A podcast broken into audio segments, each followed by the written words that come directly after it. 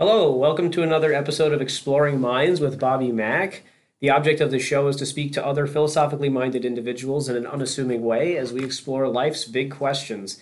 And today I am joined by the indispensable and irreplaceable Caitlin, and as a as a co-host for this episode, uh, to team up with me to uh, have a conversation with a true philosopher, Mr. Joseph Nelson. Joseph Nelson is a graduate student preparing for a PhD at uh, Duke University in philosophy, and he's currently his dissertation title is uh, "A Theory of Hedonism." A defense of basic prudential hedonism.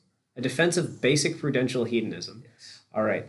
Uh, so I guess we'll get started talking about uh, your introduction to philosophy. Sure. So, what originally got you started being interested in philosophy? Oh, well, first of all, you can call me Joe. I don't need to be so formal. Um, and you know, nobody told me this was going to be an unassuming conversation. I, I gotta say, I, I reserve the right to make all kinds of wild assumptions, uh, which I will not be defending or uh, or even or even discussing. Um, no, I'm kidding.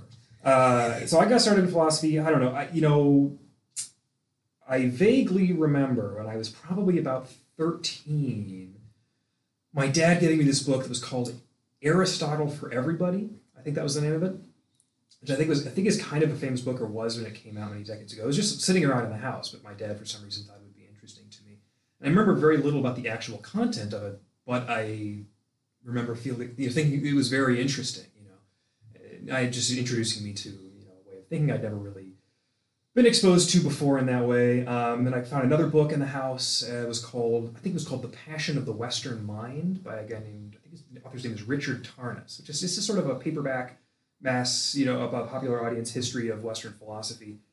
I have no idea if it's considered reputable or anything like that, but it was my first introduction to a lot of different stuff. That was where I first, most memorably, uh, my first exposure to David Hume. I'd never heard of David Hume before, and I remember uh, Hume's uh, views on causation being discussed in that book.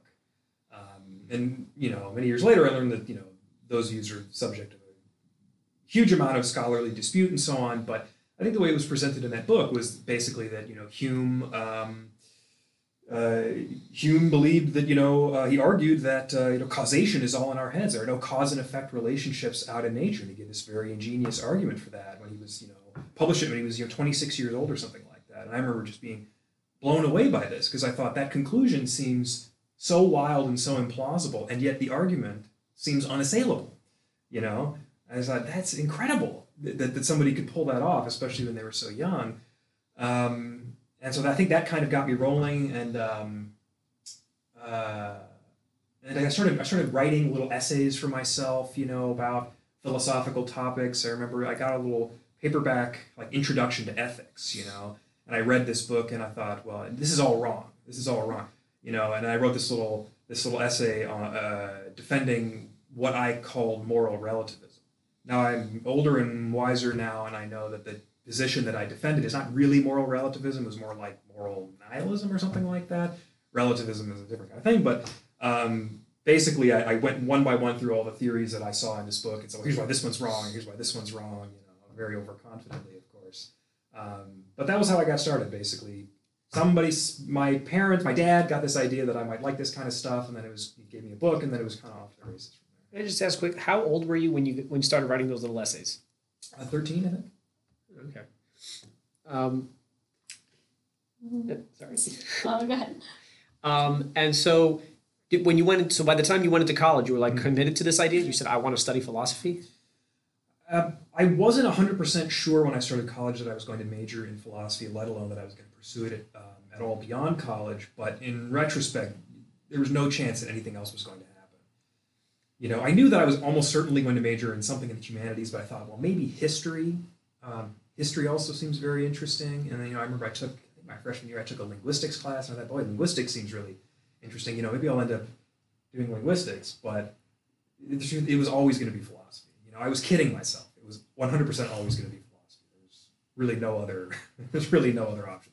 I, I, I don't have the knack for anything um, actually useful or potentially useful. and I find philosophy interesting. So that's just the way it was going to be. So speaking of usefulness, though, like, so Yeah. what do you see as like the role of a philosopher in our society? Like, I don't know, it's like people see them like, usually as kind of like remote, but like, would you perform a more, I don't know, engaged, I guess, role as a philosopher, or um, Oh. you mentioned teaching? Um, I guess I, I don't see philosophers as having any particular role. Um, I, I don't know that philosophers have any kind of distinctive um, social obligation or anything like that. But there are all thing, all kinds of things that philosophers can do. You know, and philosophers, as I as I conceive them, people who have philosophical skills, as I conceive of them, can do all kinds of good things. So you know, I mean, one one thing is they can try to impart these philosophical skills onto others, um, which is of course only valuable if those skills are valuable in some way. I haven't addressed that yet, but um, you know, it's something I would like to do is teach philosophy. And um, uh, and by the way, by, by philosophical skills, I, I, I mean you know, basically facility with arguments. So being able to uh, uh, understand and respond cogently to, to arguments, to the kinds of uh, arguments that people give when they're trying to rationally convince people of things. Um, so yeah, they can teach, they can do all kinds of you know public advocacy for things and do so in a more or less rational way. I mean, I know because I listened to the first episode of the show. You guys talked about Peter Singer a little bit, so you know, there's a guy who's had, I mean, certainly by the standards of academic philosophers, a massive social impact, and he's done that in large part actually by giving people arguments. Um, that it seems to me that that's actually been the, the, the source of his success is giving people arguments that they find compelling. Um, and I happen to think that his goals are largely laudable, although you know there's a lot we could talk about there. But um, Yeah. some of the controversies surrounding. Singer. I think that uh, Peter Singer definitely does have that effect, although I feel that in a large way he's kind of unique in that way.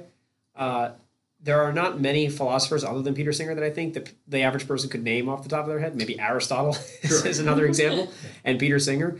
Um, but I think that uh, I think that the reason why Peter Singer has been able to reach so many people in a public advocacy way, and everyone knows the the drowning child in the pond pro, uh, thought experiment, um, is because he doesn't lay, layer on so much jargon. Mhm. And uh, I feel that a lot of times, uh, you know, not to, not to name you or anybody else, but there's a there's a large trend I've seen. Like when you read a lot more of these of these more in-depth philosophical papers, you see a lot of words like prima facie intuitionist, you know, categorically.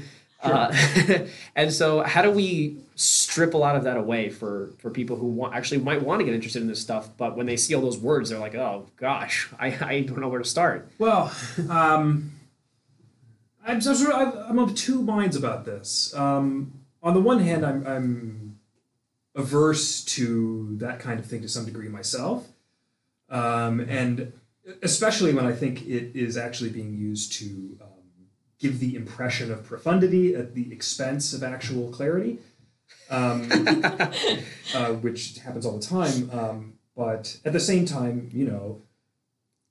th- these terms exist to serve basically as shortcuts for expressing ideas, and inevitably, when you have some kind of academic discipline, insider lingo develops and so on. Um, so, and I wouldn't want to take that away from people or suggest that they shouldn't use it under uh, uh, under any circumstances.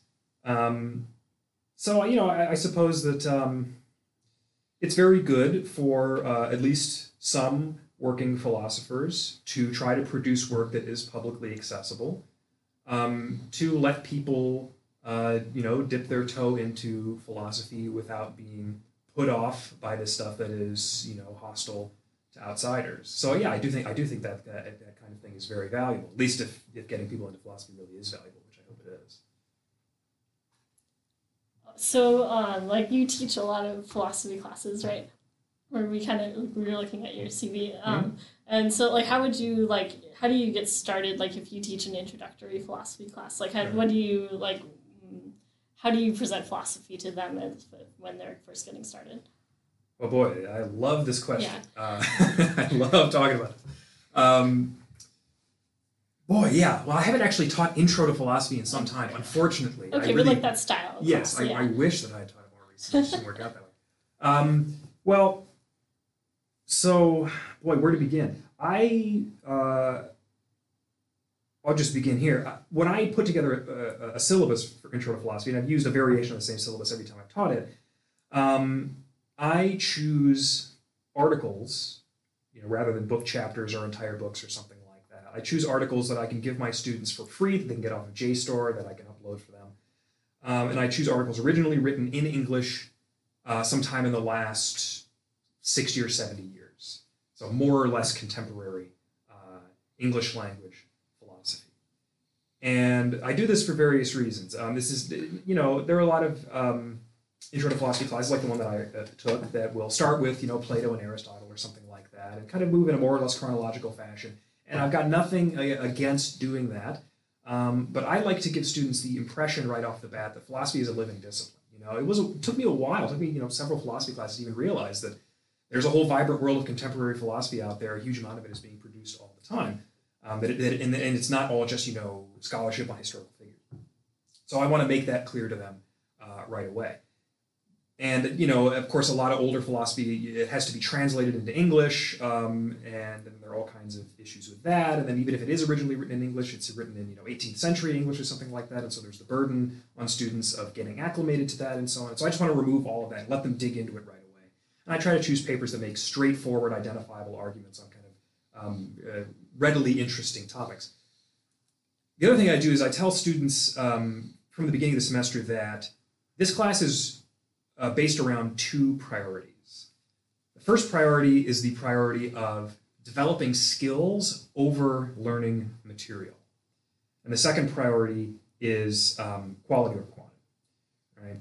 So I tell them, my goal for you is not for you to leave this class at the end of the semester having memorized a whole bunch of ideas or, or, uh, or arguments and who said them and so on. What I want to do is develop your philosophical skills which I, mentioned a moment ago, I think of it in terms of um, facility with with uh, understanding and responding to arguments.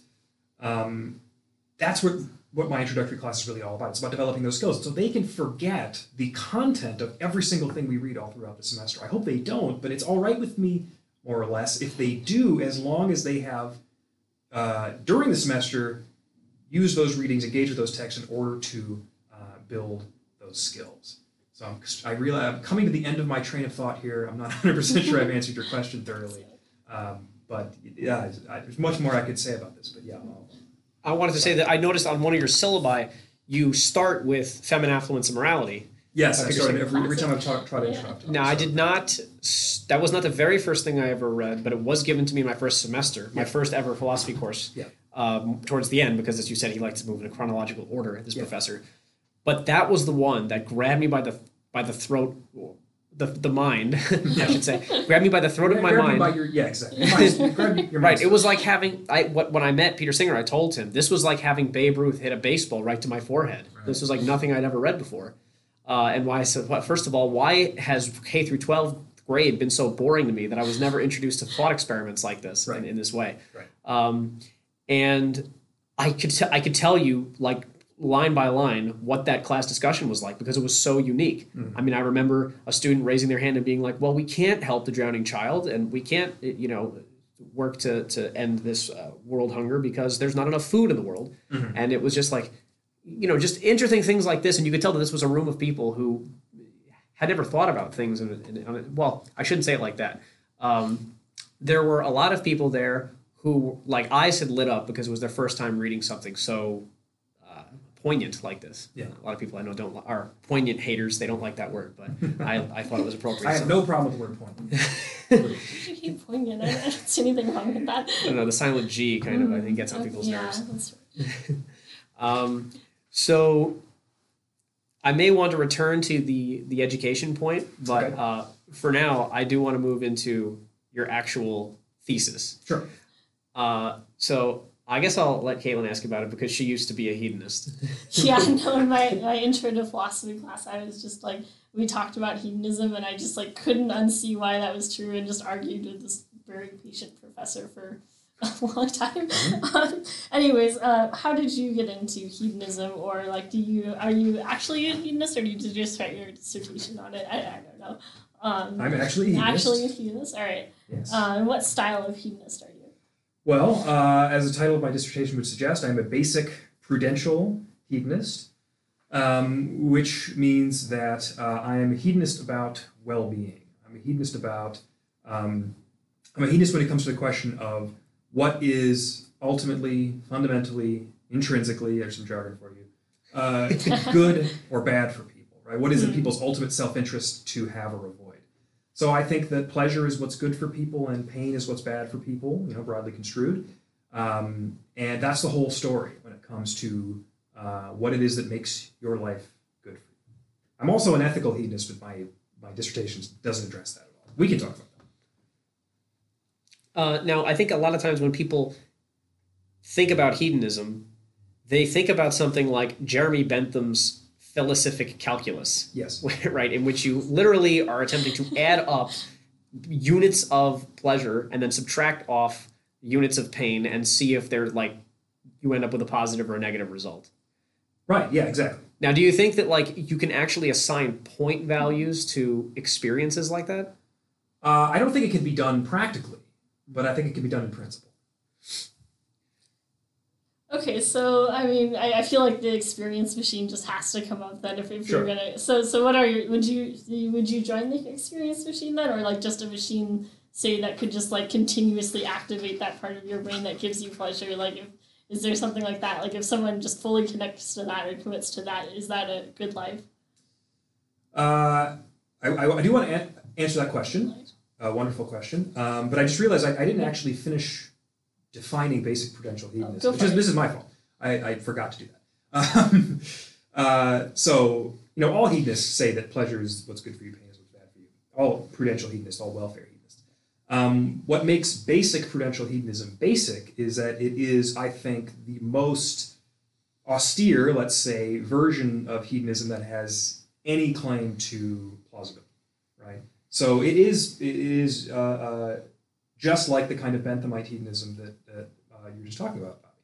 Um, it says that not only is pleasure what's good for you and pain is what's bad for you, but all pleasures come in in principle quantifiable amounts. Uh, they are all commensurable with one another, so all kinds of different pleasures can just be added up.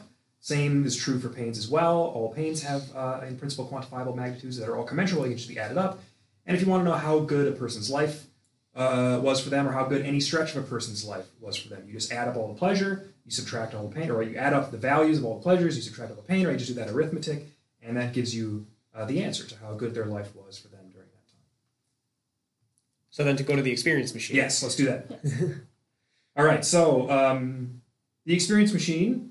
Uh, I suppose maybe I should say what it is, just for any Oh lis- yeah, listeners yeah. who, uh, who haven't heard of it. So it's a famous thought experiment. Um, uh, it comes from Robert Nozick's book Anarchy, State, and Utopia. Great book. Um, and uh, I don't actually remember exactly what he was up to in that part of the book.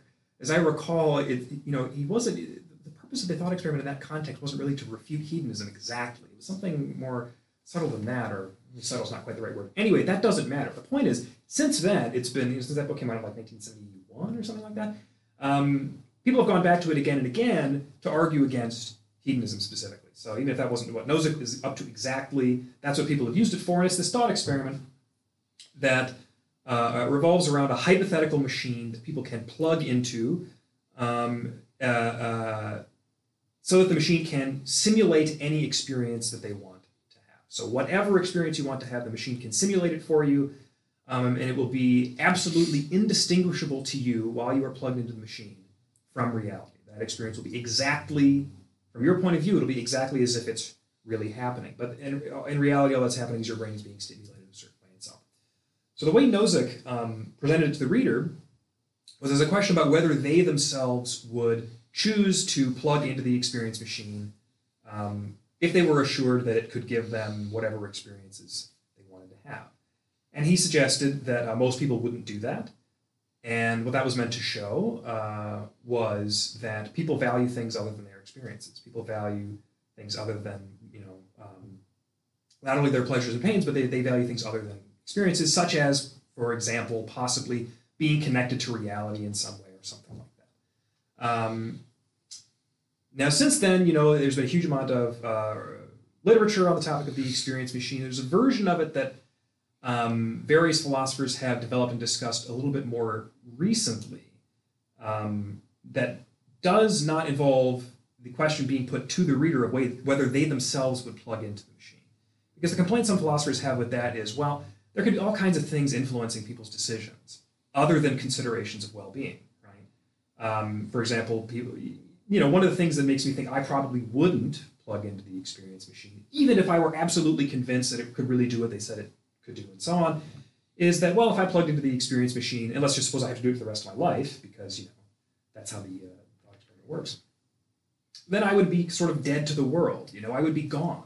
I think you know my parents would miss me and my friends would miss me, and people would be very sad that I would, was whiling away the rest of my life in isolation plugged into this machine. And so there are moral considerations. I want to put my family uh, through that. Um, so there are considerations relevant to that decision other than considerations of well-being. So if we want to isolate the relevance of this thought experiment to well-being, we, we need to do it a little bit differently. I mean, you could just ask, well, you know, if you were only considering your own well-being, but it's hard, it's hard for me to do that. So there's a variation that various philosophers have suggested, which is, you know, forget about whether you would plug into the machine. Let's talk about two other people. Let's talk about it from a third person perspective. Okay, imagine two other people, and let's imagine that their lives are already complete. Okay, so imagine um, one of my advisors at Duke um, has written about a version of this case um, where uh, um, you imagine I think, I think they're like twin girls, right? So they're born, you know, minutes apart, right? One of them lives a, a full and fulfilling life in the real world, but the other uh, uh, girl is whisked away the very beginning of her life, plugged into an experience machine, you know, moments after birth, and she lives a life that from the inside is indistinguishable from her sister's life. So, moment to moment, they have exactly the same subjective experiences, all the same pleasures in the same order, the same intensity at the same time, same for pain, same for every other kind of conscious experience. Right? So, to a hedonist, these lives are equally good, right? I mean, well, there's actually at least one hedonist I know of, Ben Bramble, who would disagree with that, but let's just go with the right kind of hedonism and say hedonists, hedonists uh, should agree, I'll put it that way, uh, that these lives are equally good for their subjects, right? They, these lives are equally high in well being. Okay? Um, and if you think about it that way, you're going to zero in on the question of well-being. You, instead of asking, would you plug in, you know, right now at this point in your life? Think about two. We think about it from a third-person perspective. We think about two already completed lives, experientially identical, but one in the real world, one in the machine, um, for virtually its entire uh, duration. Which of these two lives is better for the person who lived. That's that. That's the kind of updated version of the experience machine uh, thought experiment. And as I've already indicated, I think they're equally good right? I accept the hedonist conclusion about this that those two lives are equally good. Um, but of course, the very reason people discuss this is because a lot of people disagree. A lot of people think no, even if they're experientially identical, the life lived uh, in the real world has something more going for it from the point of view of uh, welfare. So I think it's interesting that. So would you say you equate welfare with a good life? Uh, I mean, I, I equate welfare with a good life for the person living that life. Okay, so like so when you say that you are willing to not plug into the experience machine for the sake of your friends and family because yeah. there's like moral considerations, is yeah. that functionally like like you willing to live a slightly less good life for the sake of your friends and family, or do you think that like a component of a good life is morality like that? That's the first one. I, am willing to sacrifice my self interest to some degree for, other, for the sake of, okay. for the sake of their welfare. Was that uh, was that at all influenced by famine, affluence, and morality? you know, it actually wasn't. Um, I don't. I don't think I read that paper until I, I, I was putting together that syllabus. You know, because I knew it was kind of a classic of Intro to Philosophy syllabi. Um, another Duke grad student who's who's since moved on is doing really well is uh, Aaron Ansel. I think he started his intro classes with that paper, and I thought, oh, that's a good LDL. I'll just rip that off. You know. Um, and that's when I actually read it. I, you know, I, would heard of the argument before, but um, but I hadn't actually read it up to that point. It's I actually don't remember how I came to, how I started to come to these conclusions. Um, it wasn't as a result of reading anything in particular. I don't think there was no there was no epiphany moment when I read something and, and thought, oh man, now I, I see the light now, and now I'm a you know hedonistic utilitarian. But somehow I ended up there regardless. Now I don't know what the difference is, is- but I, I if you go to Peter Singer's Wikipedia page, Yeah. it'll say that he has converted from being a preference utilitarian to a hedonist utilitarian. This is what I've heard, and I'm very happy. Yeah. I thought you might be. yeah. But what is the difference? If Well- you if you know, I don't. Sure. Um, I, I, I, I, I don't know the details of, of Singer's um, change of mind about this, but um, yeah, well, so, you know, utilitarianism, uh, very famous uh, moral theory, basically says, you know, morality is about maximizing utility, where utility is typically understood to be the welfare of human beings or the welfare of sentient beings, right? Certainly Singer would prefer the you know, sentient beings formulation of it. And so that that uh, raises the further question of what does the well-being of uh, or welfare I just use those terms interchangeably um, what does the welfare of sentient beings consist in uh, you know and so then you end up with different versions of utilitarianism uh, based on those different uh, welfare theories right I mean that is how I got into writing about this is because I was very interested in utilitarianism. I wanted to say something in defense of that theory. And then I realized, well, um, there's certainly plenty to do just in working out the theory of utility itself, and I was most attracted to hedonism for whatever idiosyncratic reason, and that's how I, I got into that. Um, but anyway, back to the actual question. Um, so, as we've already been talking about, you know, hedonists are people who think that uh, welfare is all about pleasure and pain, and um, you know, preference theorists like Singer apparently used to be um, think that welfare is about the, the, um, the satisfaction of preferences or, or of desires, right? And there are all kinds of variations among preferentists uh, about which preferences um, uh, are the ones the satisfaction of which increases your welfare uh, and so on. But that's the basic gist of it. Right? That was a very long-winded way of saying, for a preference theorist, it's all about satisfying preferences rather than experiencing pleasure. Now, one of the things that Caitlin and I talked about on the first episode was antinatalism. Mhm. And have you spoken to uh, any antinatalists about your theory? I mean, because if, if someone's an antinatalist, they'll generally think that the that the pl- pains will always outweigh the pleasures over the course of one's life. Yeah, uh, I haven't spoken to anyone who's like a card carrying antinatalist. I've talked to my friend Tim, Tim Burkhart, who's another Duke graduate student, uh, and a really interesting guy who you might see about trying to get on this podcast if he'll do it. Um, and he's much more familiar with, with David Benatar's work, he being most famous antinatalist, I'm sure you know. Um, so we- we've talked about it a little bit, um, but I don't know any any card carrying antinatalists but it is very i mean it's, it's something that i certainly that i have thought about because you know uh, sometimes um, philosophers will talk about this concept of a life worth living this is a notion that comes up and i know it came up on, on an earlier episode um, it's a notion that comes up in, in discussions about well-being and i think the kind of uh, standard way of, of thinking about that is um, that a life worth living is one which you know uh, your welfare is in the black, right? It's it's above zero overall, um, and you know if if my version of hedonism is correct, well, there's a further question whether people's lives are generally worth living by that very standard, by the standard of basic prudential hedonism. And I actually think that there is a compelling reason to suspect that life in general may not be worth living um, by that standard if we understand life worth living in those terms. Um, because suffering is a, uh, you know, pain, suffering, right, broadly construed, um, is a pretty common and ubiquitous phenomenon. And um, just on the basis of introspection, um, it seems to me that the most intense pains, you know, physical and emotional that I've experienced in my life, really have no equal on the positive side. You know, like, um, uh, you know, I've had my heart broken in my life. I've never experienced any, anything as pleasurable as that was painful.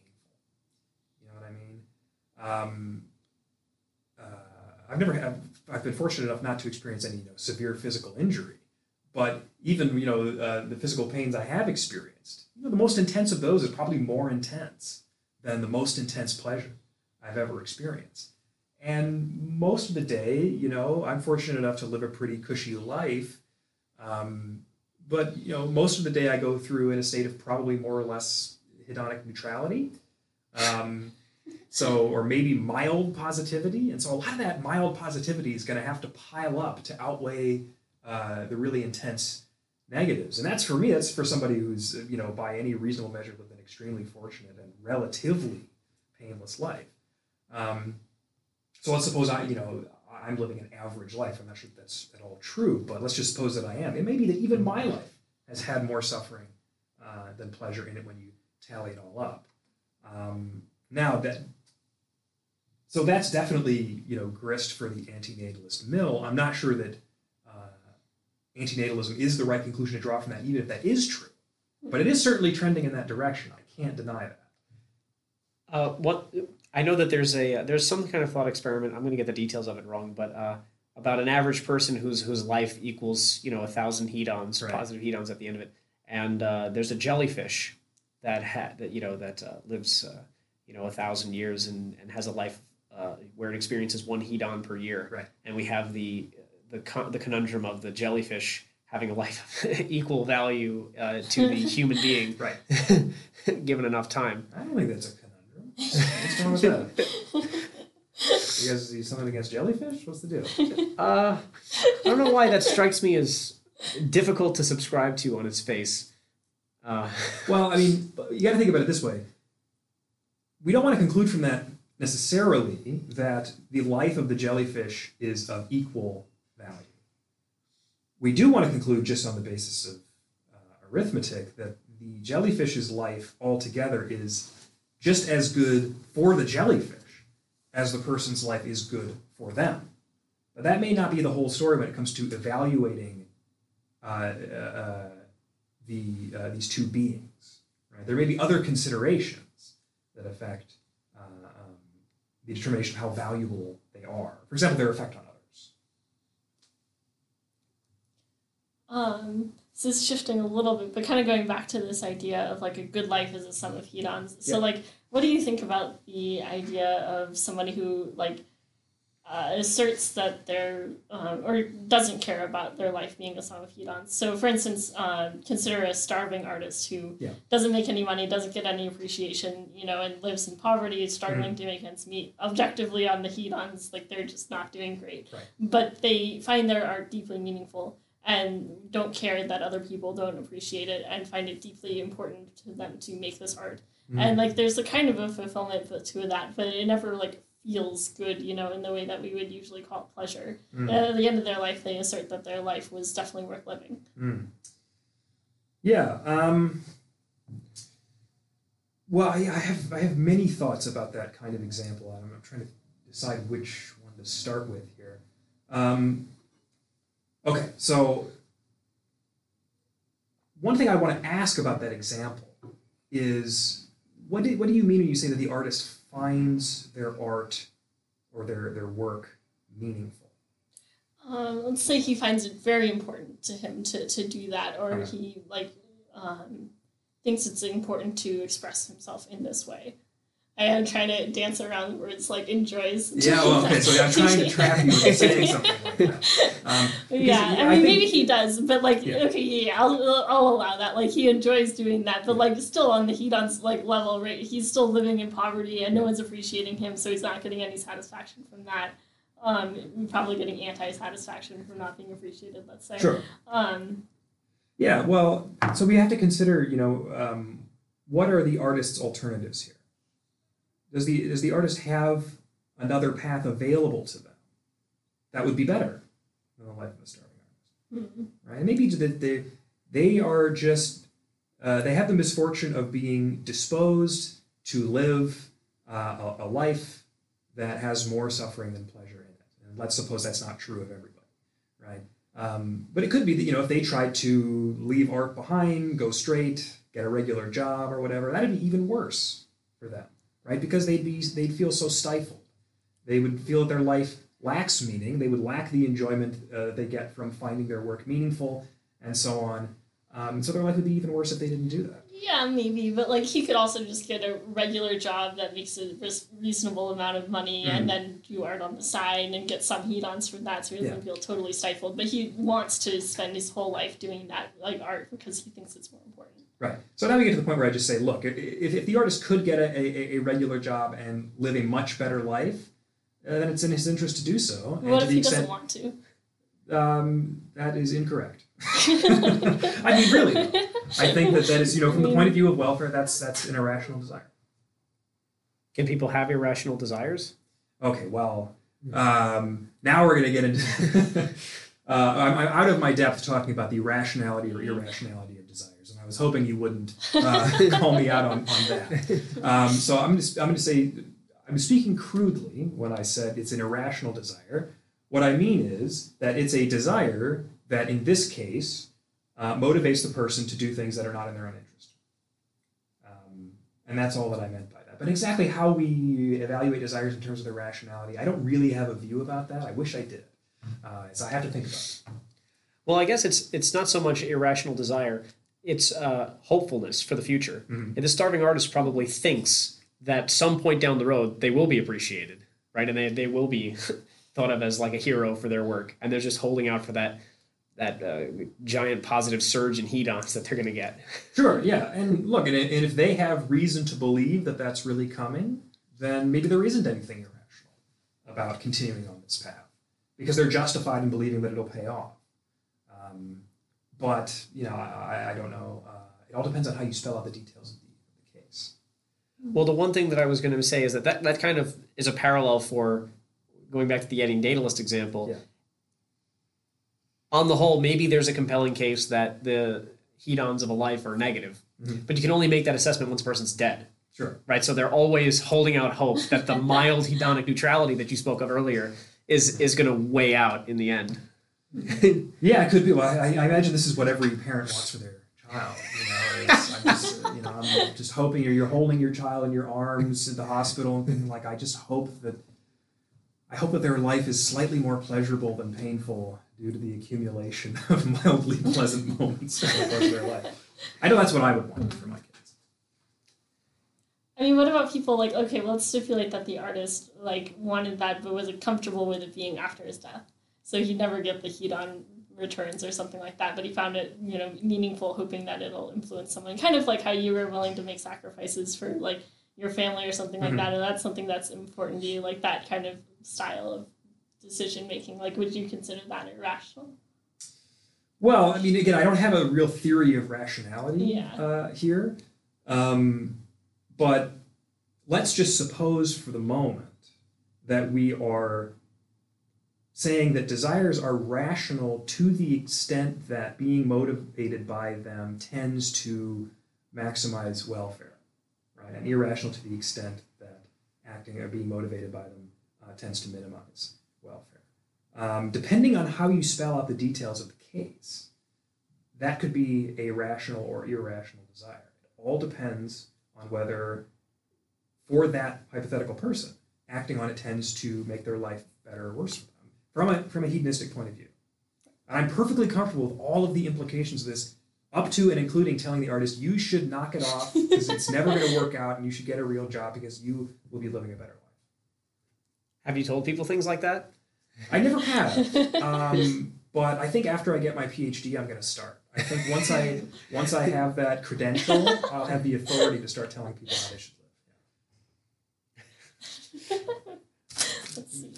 Sorry, I don't think this is my cursor. Um, let's see. So, um, yeah, go for it. So when when you say that all pleasures are commensurable, Yeah. what did what did you mean by that exactly? I mean that um, again. I think in principle, um, every pleasurable experience, every pleasure experience, um, has a certain intensity, and uh, and so it has a an in principle quantifiable magnitude. Every pleasure has a certain amount of pleasure in it. And I think that um, uh, you can just add all of those pleasures up. There are no problems with sort of discontinuity in the hedonic calculus, right? So, I mean, to, to, to, to really get specific about my view on this, I think that all pleasures feel fundamentally the same way, right? So these pleasure magnitudes are amounts of a certain distinctive um, conscious quality conscious feeling. I'm speaking kind of more imprecisely than you would think for somebody who's writing a dissertation on this, but bear, you know, bear with me. Um, and so all pleasures are fundamentally the same in that respect. Um, and so, uh, so those magnitudes are all commensurable in the sense you can just add them all up, right? You're not adding up units of different kinds of things, right? It's not like adding up apples and oranges, right? It's uh, it's it's more like you know adding up uh, quantities of, a, of, a, of the same substance. Well, yeah, because that's usually I think one of the main objections people come up with, and when they talk about eudaimonia, Yeah. right? I guess which is uh, I don't know what that exactly translates to from the Nobody Greek. does. People say happiness or flourishing. Or flourishing or the life It's- well lived. yeah, yeah, something it's- like that. yeah. Yeah, Right. Uh, a lot of people don't feel that as being synonymous with uh, scratching an itch. Mhm. You know what I mean? Uh, so it's like, it just seems counterintuitive to, to say that you scratch enough itches or you orgasm enough times. Mhm. Uh, this is commensurate with uh, passing an exam. Mhm. Because I know that those, when you, when you say that they feel the same, I guess you mean f- you must mean feel in a different way because the pleasures don't really feel the same sensationally, Mhm. right? Uh, but there is a pleasure in both of those experiences. Yeah. Well, so I think they do feel the same way in some respect. I mean, I certainly don't think that the relief of passing an exam feels exactly the same way as having an orgasm, although that would be great um, if, if it were like that. But uh, In, But- one, in one direction. right. Um, so. Uh, People would be a lot I think.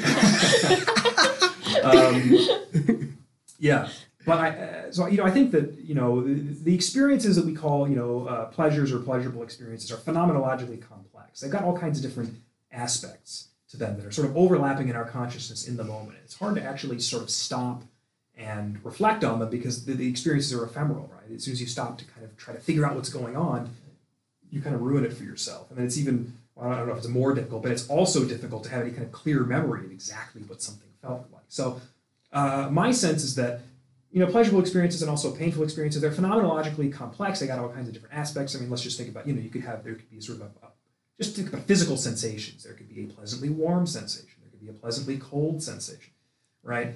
Um, and you know, warmth and cold certainly don't feel the same way. But I think insofar as those things are pleasant, there is something that feels the same about those two things, and it's there amidst all the other uh, um, uh, phenomenological aspects. Perhaps it's sort of permeating all the other phenomenological aspects, or perhaps it has actually a separate sensation that could be felt in isolation, but is generally accompanied by other things. Um, I haven't, you know, decided exactly what I think about that. I'm not sure I'll ever come to a firm conclusion about that. Um, but that's what I mean when I say that they all feel the same way. Not that they're identical, but there is some feeling in common in the midst of all the other phenomenological complexities that is the same. And it varies in intensity.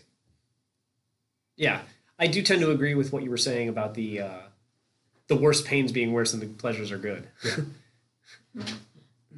I mean, so do you distinguish between pleasure and fulfillment at all, or like, um, how do you think about that style of distinction? Uh, what do you? I don't know what you mean by Hmm. fulfillment. I would say fulfillment. So I, I would typically associate the word pleasure with kind of a fleeting experience, like something Mhm. tasting really good or Sure. something like that. Uh, versus fulfillment is this like deeper kind of underlying lasting attitude of Mhm. satisfaction that you have towards whatever you're doing in your life right now or some like way that things are. And those kind of I, I'd be willing to buy the idea that all like pleasures like eating good food are kind of doing the same thing, but like satisfaction seems like it might be different to me. Mhm.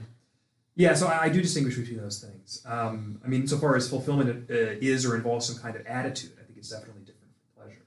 Um, my view about the nature of pleasure at this moment, um, and I'm still, you know, I'm still working this out, um, is that you know, pleasure is not an attitude, pleasure does not actually involve attitudes. Attitudes are, are in, in no way constitutive of pleasure. That's controversial.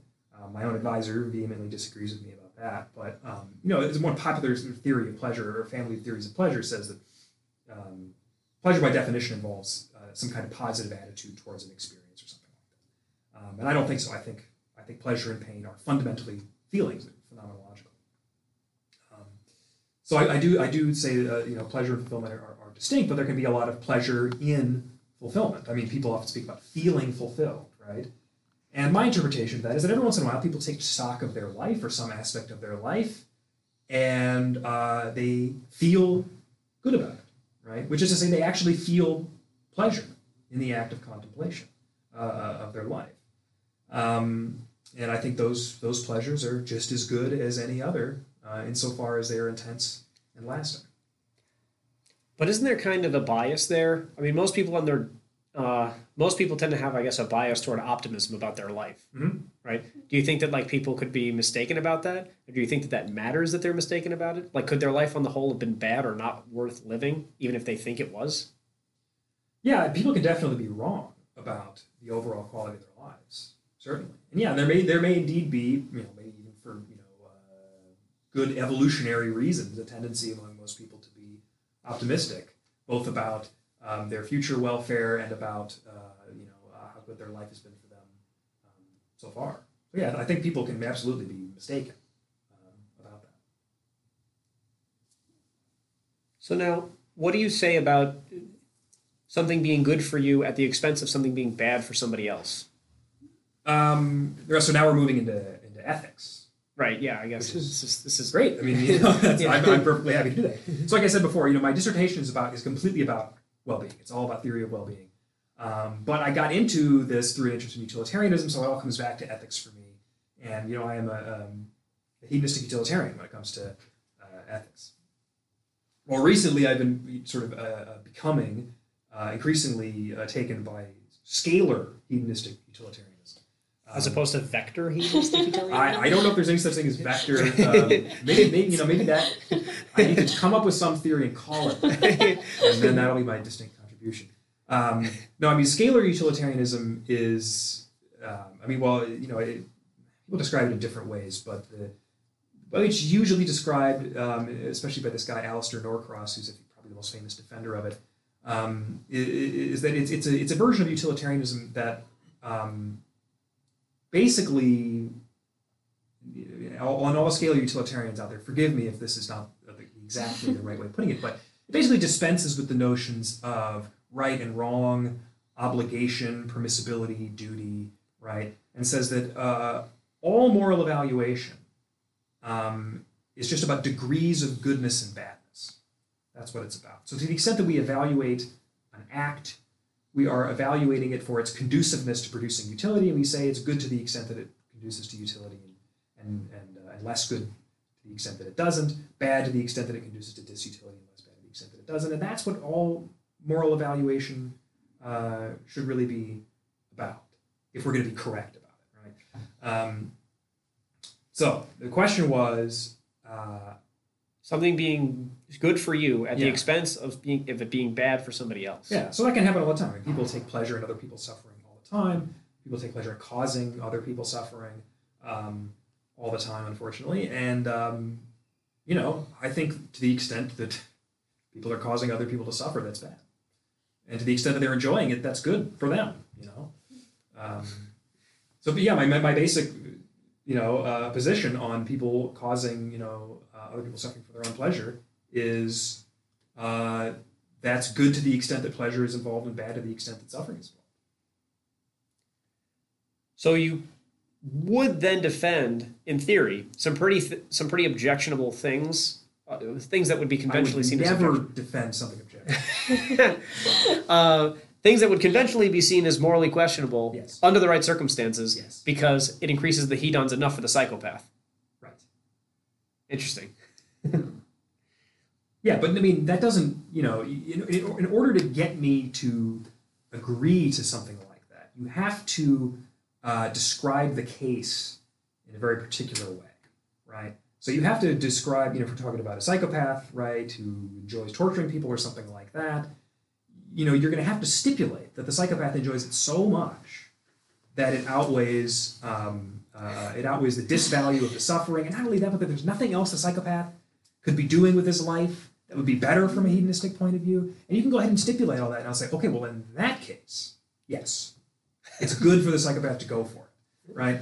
Um, but I don't think that that really happens in real life. I mean, especially as I said, because I tend to think that you know um, the suffering that you can cause a person, in actual fact, tends to be a, a lot more intense and long lasting and pleasure you can get from it, right? Um, so I, I, I, this is empirical speculation, right? Um, this is one of these assumptions I won't be defending that I was talking about, but but I suspect that uh, you know no torturer has ever gotten so much pleasure from torturing someone that it outweighs the, pain that they've caused. Okay, but like we can we can make it not torture, right? Like let's say there's a stalker who Mhm. um, has set up some way of very non-intrusively um, like filming somebody in their private bedroom or something Yeah, like that yeah. and gets a ton of pleasure out of that because Mhm. they're a creep right Yeah. and like the person in that room like who's being stalked by this person like never notices uh, or finds out the person the stalker never shares it with anyone so it won't affect their reputation or anything like that they,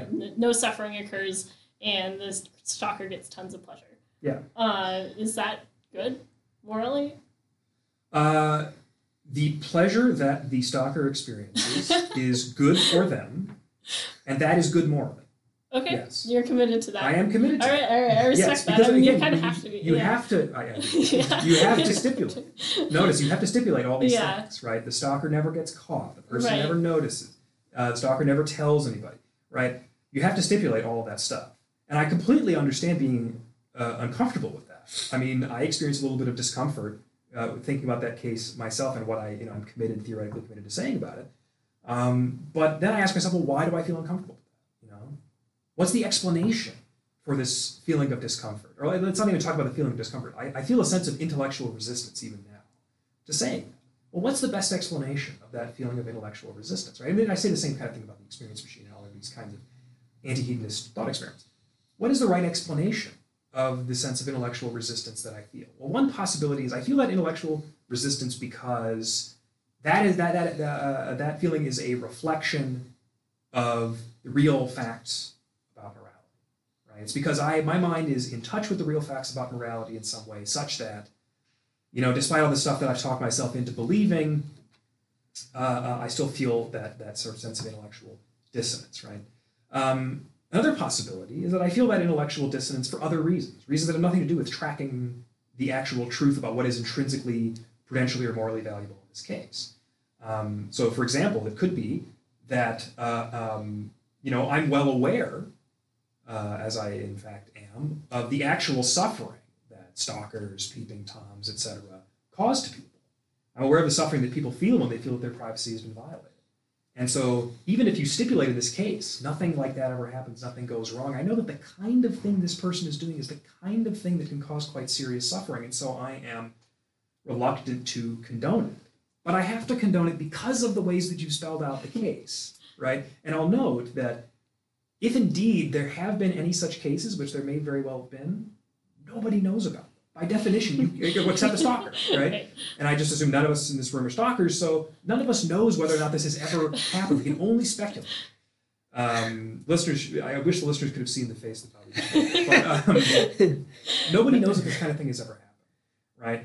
And um, and so what we have to do when we're thinking about this case is like think about what we would think about the sort of thing that we would never know happened. Uh, and so I, I don't, I don't, I so I, while I feel that sense of intellectual resistance, I don't trust it. On the stalker question, I just want to say that Caitlin is the one who looked my address up on the voter registry. I Okay? I just wanted you to be aware that we could do it since. Yeah, yeah. Thank That's you. not creepy. That's no, good citizenship. exactly. exactly. It's just a friend. Okay, sure. After saying that I felt uncomfortable with giving out my address, you just immediately go home and look it up. Okay.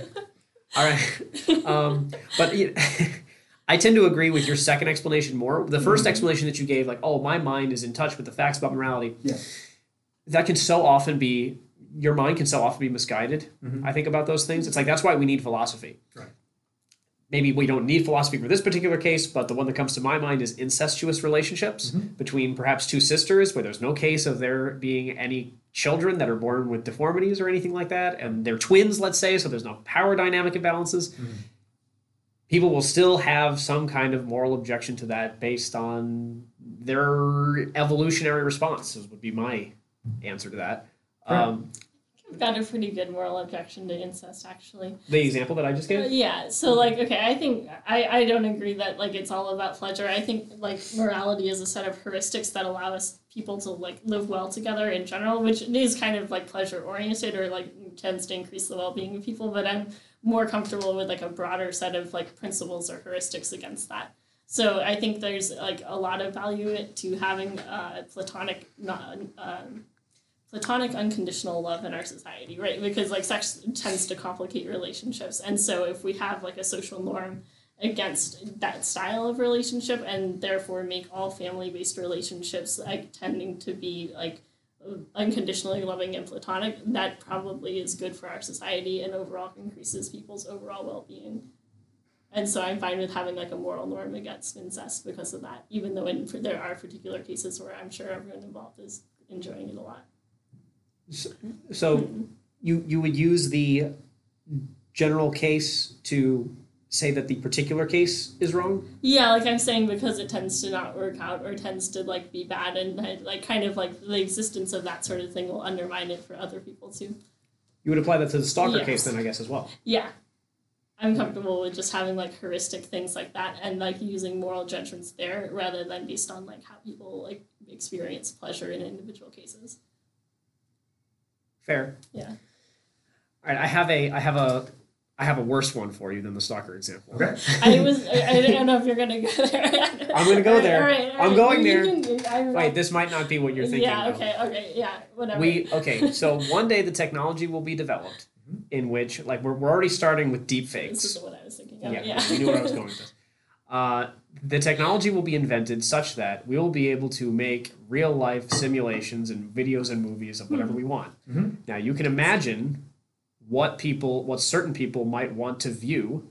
Yeah. That's illegal Really for them to cool view. stuff. Sorry. What, Yeah. What were we doing? Yeah, right. uh, now, no people are actually being harmed in these films. Mhm. Uh, it's just, it's all, I don't know what the word is, CGI, right? Mhm, Sure. But it looks totally real. Yeah. Uh, and they get some kind of immense pleasure from from viewing Mhm. these this violence or you know s- sexual sexual activity between uh, pick whatever two species you want or two, you know two age differences whatever you want. Sure. Uh, do you, is that okay morally? What do you think about that? Well, I, you know, I think it's good to the extent that it produces pleasure, and bad to the extent that it leads to suffering. You know, that's the boring answer that I'm going to give to absolutely every single thing. Um, but sure, you know, I do feel a sense of discomfort with that also. Um, and again, it, I ask the same question, which is, well, what is what is the source of my discomfort or intellectual resistance to approving of that? And uh, you know, uh, I, again, I think it comes down to um, the fact that I associate the kinds of things you're talking about, whether it's you know horrible violence or, or you know criminal sexual activity or whatever. I associate those things so strongly with suffering that um, that I'm uncomfortable with the idea of people taking enjoyment in it. I have some hunch that taking enjoyment in viewing those things will make people more likely to actually commit these kinds of acts, right? And so that's where I think that discomfort is coming from. But you know, once again, if you if you just stipulate, you know, you- none of those concerns are, are, are anything to worry about in this hypothetical example, and I will say, okay, you know, forget that little bit of gut discomfort. I'm I'm I'm going to approve of it. So this is reminding me of a little bit of like I think this came up in the last podcast too with Jonathan Haidt's like um, like moral foundations theory. Mhm. Um, are you familiar with it? I with the basic gist of it, yeah. Yeah. So like he's got all sorts of stories, right? Where he'll like tell people stories like what we're discussing, and then people like he will be like, well, it, you know, it sounds wrong, but I guess it's fine since no one was harmed. Right. But then he points out that people from like other backgrounds, typically, or like conservatives, usually like will tend to appeal to other things and just kind of like bottom out there. Mhm. So what do you think about the idea of that other people can just bottom out at a different place in terms of what they think is most important?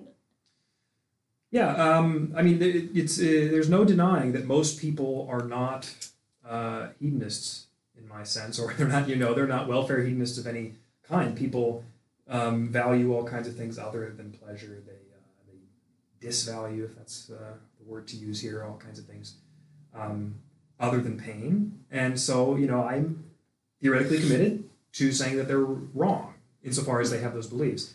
Um, but I think it's understandable for people to have those beliefs in some sense of that word, um, because the kinds of things that they object to tend to be things either that uh, cause them to suffer when they see them uh, violated, that they- see these norms violated. So you know, purity norms. Um, I forget what, what the other foundations are. There's one that has something to do with uh, like, patriotism, or right, authority, like or something like that. like yeah. People people suffer when they when they when they see those those Yeah. norms being sort of flagrantly violated. Um, and, in- and in many cases, the violation of those norms is actually very closely tied to suffering, right? So, um, you know, the norm against incest, for example, you know, actual incest tends not to resemble the kinds of hypothetical cases that Haidt describes. It tends to involve a great deal of suffering for various reasons. Um, yeah, uh, and other kinds of impurity, you know, I forget the, uh, the other examples that he gives, but, you know, involving, you know, um, washing your flag with it, washing your toilet with an American flag. Or yeah, so that, that's the kind of thing that Right, people right. people are I think people are upset by, viscerally upset Yeah. by. And so it's understandable that they would they would come to see you know the uh, um, the the honor of the flag or something like that as intrinsically valuable. You seem to dislike that idea. No, you seem to not like someone washing their hmm. toilet with a flag. to me it's just kind of perfect because it's it's definitely innocuous. Like there's no even like making a mistake that that tends to harm anyone. It's not hurting anyone but there's like a certain population that would be very offended by that. Personally i don't really care. I don't think it's a good way to wash your toilet but like i don't care personally. Okay. it's more so just like i don't know. I think it's the best like divisive example here where you hmm. can't really relate that back to Yeah, I remember saying that I don't I don't tend to really care about anything other than harm. It's very hard for me to bottom out somewhere else. yeah me too But it, but you were talking about how like I guess unless you're a committed hedonist, everybody values those different things to some degree. yeah Right. But I guess for you it's like for lack of a better phrase, to hell with patriotism. Yeah. Right? It's hedonism. Yes. He- Hedons all the way. Yeah. Will you even like will you allow tiebreakers? Like what about like if you could have some situation where like there's an equal number of hedons but one of them is more fair. Um, no, I just think those are equally good. Equally good, no preference, choose randomly. No preference. Flip a coin. You're good really? Yeah. Okay. I mean Uh, so I didn't want to talk about uh, politics that much, um, but you know I'll go for it. Um, so how does this relate to what we ought to do to help people in other countries as America? Yeah. Um, well, so as I mentioned a, uh, a moment ago, I am uh, increasingly taken by the scalar version of utilitarianism. And so what I'm inclined to say is there is nothing that we should do. There are only things that it is better or worse us to do. Um, so, you know, that doesn't really answer the substance of your question, but for some reason I can't help but insist on this point. Um, so, but to try to answer the substance of your question, you know, what would it be better for us to do? If phrase right. it that way. Because I feel that a lot of people are like, well, obviously there are things that are better that we could do. Yeah. I think a lot of people are not happy with what we're currently doing or not Yeah. doing. Yeah, so it would be better for us to try to. Uh, I mean, if you're talking about you know at the, at the political level, at the level of the federal government, it would be better for the federal government to uh, you know take measures to improve people's lives, irrespective of uh, where they live or who they are. Um, I don't know exactly how best to do that, um, but that's the kind of thing that I would like every you know powerful organization in the world to do. One of the things that Caitlin and I were talking about before you came in was that uh, the American government seems to have a bad track record of doing these kinds of things, even if it, even if it, well, it claims to have the best intentions in mind. Right. Uh, even if that were true, Yeah. do you feel that it? I feel that it just gets these things so wrong so often. Yeah. Uh, is it worth it to keep reiterating on this, say, harping on the same idea and saying, "Well, if policy X didn't work, we need stronger policy X, or we need policy Y," and don't Um, worry, we'll take care of it this time. Yeah, well, it depends on what you what exactly you're talking about. I mean, if you're talking about something like you know uh, invading other countries to overthrow their governments or sponsoring, uh, funding, and training people to overthrow governments in other countries, you know, I would like the government to knock that off. first of all, I don't trust I don't trust that the, the intentions have been good in any case, um, and also because yeah, because of the absolutely horrific track record, irrespective of what the um, what the intentions were. Um, if you're talking about something more benign, like I don't know, um, you know, monetary aid to less developed countries or something like that, which has various unintended consequences. You know, I don't know of any. Re- I can't think of any real examples of this, but I know this is the kind of thing people talk about. You just throw money at a problem, you know, throw money at the problem of poverty or something like that. It doesn't produce a kind of sustained um, solution to it. Well, I still think that's the right kind of thing to do. Take measures to reduce poverty. Use the immense resources of the U.S. government to take measures to reduce poverty. And so I think we should just try to learn from the failures of those cases and, and, and you know not necessarily do more of the same in the that you do more of the same kind of thing, it'll work out this time. But do things along those lines, uh, you know, yeah, to try to uh, to try to reduce suffering around the political re- rhetoric seems to always be that uh, money is the issue, Mhm. that it's just a problem of money, and I do tend to agree that just money is is it's not a, a lot of times a problem of money. Yeah. And the classic example that you can bring up is, you know, somebody uh, who's asking you for money, uh, who's a drug addict, giving them money may kill them. Mm-hmm. So uh, I don't know how you feel about this. And I've, uh, I was reading recently a paper, and I shared it with uh, Caitlin about the uh, ethnography of poverty, Mhm. and it appears that uh, people who are very uh, keen on wanting the U.S. government to increase its monetary aid and do more to help people overseas, who have actually been in the trenches of these third world countries, were are very disheartened to see the spending habits of people in third world countries, and to see that when you give them money, uh, a lot of their spending habits seem to be on non-essential items when they don't That's have the money to spend on essential. A lot of their salaries are spent on non-essential items, but if you give them cash, Right. they will spend it on things that are good. Sorry, sorry. Let me, Yeah, let me, let me, let me, let me- sorry. Yes, I, will- I will. I will fix that.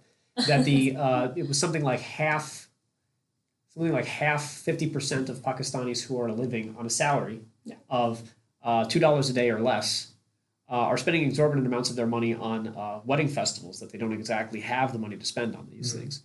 Um, I'm not.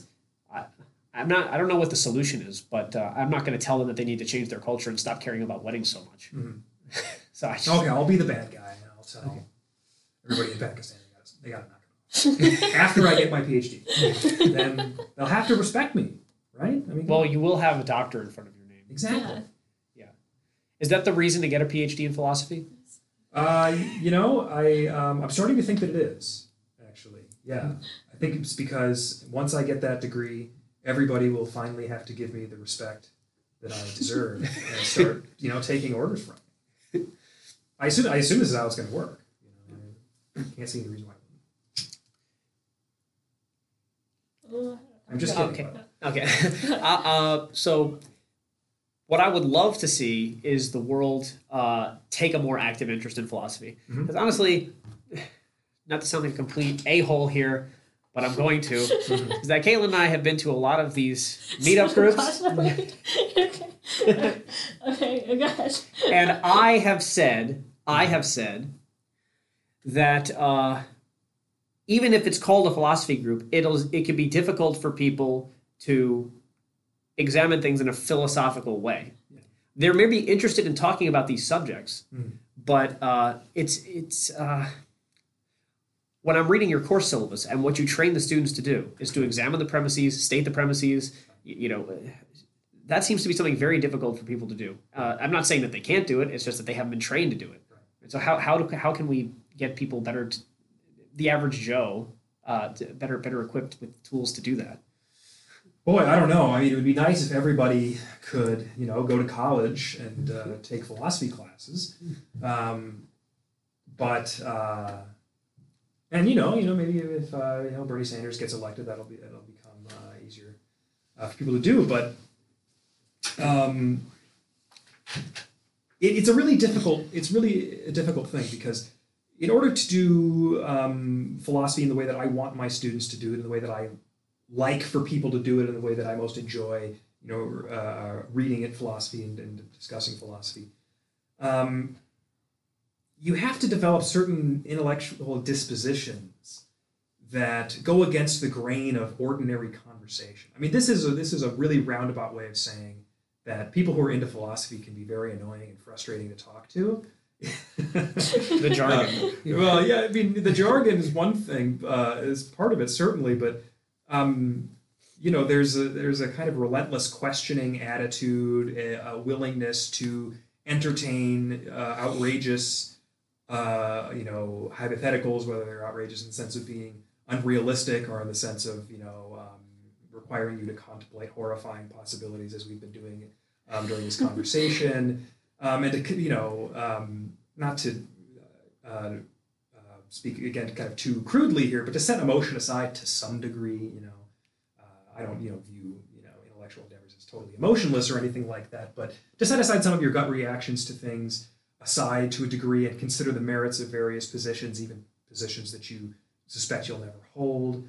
Um, and all of that can be very difficult to do, and people have kind of perfectly fine practical reasons for not doing it because in many cases it's just not useful because in many cases it's upsetting to people that you might get into conversations with um, but if you're willing to go there and work at it, because it is hard, um, never, never really gets very much easier, I have to say. Um, uh, it's very difficult to do. Um, but if you're willing to do it, it, it can be an incredibly, um, what's the word I'm looking for here? It, it can be a, it can produce a really profound shift in your thinking and your relationship to ideas. um, I have found, you know, my sense of it, and of course, it's impossible for me to know what, you know, what what my going through my life would be like if I had never studied as much philosophy as I have.